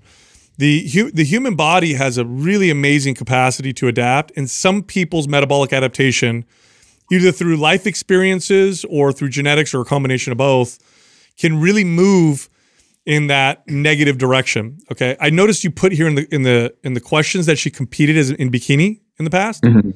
Okay. And this was when did she compete in bikini? From 2012 to 2014, and in her words, she she crashed and burned after the very last one. So she did two years in her 50s because she's 61 now. yeah, Two years in her 50s, so this is post menopause, and she uh, two years of bikini competitor uh, of competing in bikinis is na- gnarly. Gnarly. yeah. and she yeah. said she crashed. So um, there's this theory. In fact, I think it was Jason Phillips that brought this to me that said that you, when you do that to your body, sometimes it has this memory, and it really, really, really develops this incredible ability to adapt in the opposite direction. You cut calories, boom, it becomes super efficient right away because of its ex- is its experience in mo- maybe something that you did uh, before, like crash dieting, that kind of stuff. And she did that for two years. I think she, you need to keep her where she's at, and you need to focus on making her feel healthy and strong for a while before even attempting to do a cut, because her body is negatively adapting or you know metabolically adapting really fast. You went from 2400 Yeah. to 1600 calories, saw no weight loss. Her body is like, uh-uh, I'm holding on uh, to this weight. Now the fact that you could bump her calories without adding lots of body weight. Did she gain a lot of body weight while you did that reverse diet? Dude, like half a pound, like maybe a Bro. pound Yeah. from, you know, 1400 up to 2400. It was great. Yeah. And how much weight is she trying to lose? What's the goal? Um, honestly, probably not much, you know, like maybe 10 to 20 pounds. Oh, like bro, we're not Listen, that far off. don't don't don't put her on a cut.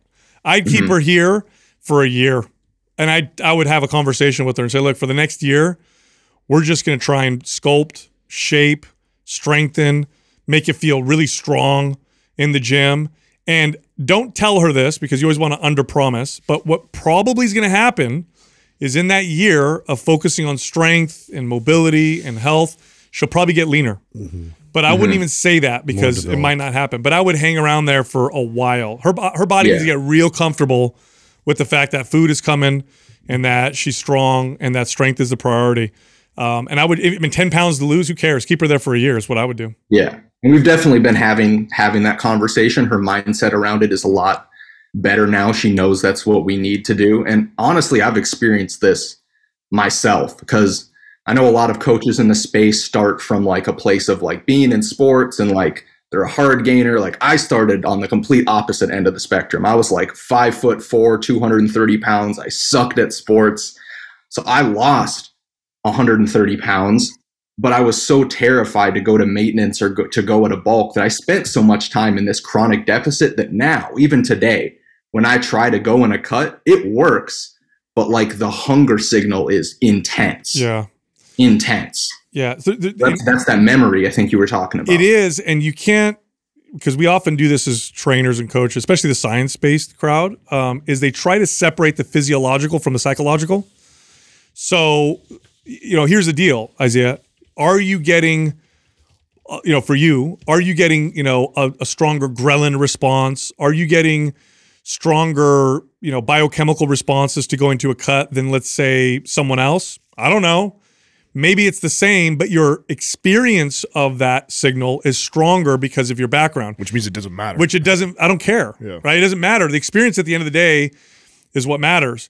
So um, I think, I think you need to keep your client in this high calorie, strength focused kind of phase for a while. Well, and a good way to remind her too is that listen, you did a ton, and she probably knows that she did a ton of damage in those two years at that age of hard, hard, hard cutting like that. And so, like, like give me a little bit of time. As if I'm a coach, I'm like, hey, give me some time. You know, you beat it up for two years. Give give me at least a year or so of Yeah. really trying to and and reminding her how far we've already come. The fact that we've moved the calorie intake from 1500 to 2400 calories. gained a half a pound. Yeah, and gain a half pound. We are kicking ass. Like we are doing really, really well. So just remind her that because I know she's I, probably because of her past, she has this tendency to probably want to get leaner. Yep. But remind her too, that's what got her in trouble. You know, those back in her fifties. and don't try to force this because what you- what you may be tempted to do is be like, well, let's keep reverse dieting you and get you up to three thousand or thirty two hundred or right. don't yeah. don't force it, okay? Because uh, obviously her body is like trying to chill, right? Her body's saying, no, no, no, I'm not going in any crazy direction. So just keep it kind of chill. Focus on the strength. Focus on the muscle. And give her like tell her look for two years you did you went the opposite direction. This ain't gonna change in three months. You got to give me some time to really convince your body it's okay to go in the other direction. And I'm gonna tell you right now, you stay here for a year, she's probably gonna get leaner anyway. Yeah. Yeah. And I mean, I experienced that myself when I finally bit the bullet and just ate at maintenance or ate at a slight surplus. And it was very slow for sure. But I mean, of course, as you guys know, you feel better, you perform better, Totally. you sleep better. Yeah. And um, what you said about um, not like trying to push it and go up to like 3,000 calories, this is kind of what I was talking about, Adam, about what um, Eric Trexler on Stronger by Science was talking about in regards to reverse dieting that like we don't have infinite metabolism. Yeah. You can't just keep pushing it. Like at some point, it's going to trickle over into just gaining body fat. Yeah. That, that was kind of like their main takeaway. And like kind of leaning more towards like just bringing people up to where their maintenance should be rather than this slow gradual increase like the results seem to be the same. One of them just takes a lot less time. So that's kind of what we're doing this time. Instead of adding 50 calories every week again we're adding like 100 200 just to get back to homeostasis as fast as possible. Yeah, that's that's that's fine so long as she feels good doing it and it doesn't mess with her mentally too much and all that because you got to consider all that. Okay, so You got to be careful with science because science and data can make you ignore your client saying, "Oh, I I don't feel good eating this much." Oh, no, no, don't worry. We got to keep it. We got to get there faster. Like, don't do that because mm. you could cause a, a reverse uh, effect from her psychologically, mentally, and then you're screwed because that's everything. That's everything with your client. Eric's a great guy, by the way. We had him on the show. We're, we're, we're going to air that at, at some mm-hmm. point. Really smart dude. So I love their information. But yeah, dude, you got to take your time, bro. Take have her take her time and it, have her change her focus. It's, it, it, it looks like her body is like holding on. But what's cool is it, it adapted in the other way as well. So she's got like Yeah. it sounds like she's got great capacity for strength and muscle as well. So at mm-hmm. 61, that's phenomenal. So reminder of that. Absolutely. All right. Awesome. Thank you guys. You got it, Isaiah. Thanks for calling in. Yes, sir. Yeah, I remember I had a client. This is kind of similar, not the same, but I had a client who had chronic back pain for years and years and years and years. And they couldn't figure out what was wrong. They did MRI and this and that. And the doctor's like, well, you got a slightly herniated disc. I guess we could try this surgery. She's like, no, I don't want to do that. I'll just deal with it. Anyway, she hires me and she says, will my back get better? I'm like, well, how, how long has your back been hurting this way? She's like, well, you know, over 10 years. So, so well, I said, it, probably, but I'm not sure. But let's see what happened. I trained her for over a year and she got stronger, got more mobile, everything felt better. The back pain didn't really improve until like a year and a half later. Hmm. It was a year and a half later that she started noticing that her back started feeling better. And then a year after that, it became no longer a problem. And her and I would talk about this. And she's like, you know, I, I think there's a big part of the experience of pain. I wonder if it was just how so used to it and so because it then as it started going away, I started letting go of it, and then it totally went away. I said, I mean, that totally could be it, but Psychological. you can't separate the two, you know. And so, like, you know, situations like this, we tend to try to separate the two. Like, good luck. That's not how it works. Yeah, I think he's doing an incredible Yeah. job. I mean, I, smart Sounds kid. like Yeah, no. I, when we talked on on NCI, and w- I was kind of going around around with them, like, listen, I you know, I think you've done, you've checked a lot of the boxes that I would have checked, like with her, of like some obvious things that we need to be fixed. I think you're doing a great job as a coach, and I wouldn't recommend trying to cut her anymore or Yeah. do anything like that. But think about how important it is that he present it the right way. sure, Because what if he presents it like, I can't figure out what's wrong with you. Right, right, right. You know what I mean? Like, what do you mean something's wrong with me? Yeah. Right. He versus, hey, we looked at everything, everything looks good. Your body's doing exactly what it's supposed to. Yeah. And here's why. And and you know, presenting it that way versus, you know, like something's wrong with you. Right. Hey, look, if you like Mind Pump, head over to mindpumpfree.com and check out our guides. We have free guides that can help you with almost any health or fitness goal. You can also find all of us on social media. So Justin is at Mind Pump Justin on Instagram. Adam is also on Instagram at Mind Pump Adam, and you can find me on Twitter at Mind Pump Sal. Thank you for listening to Mind Pump.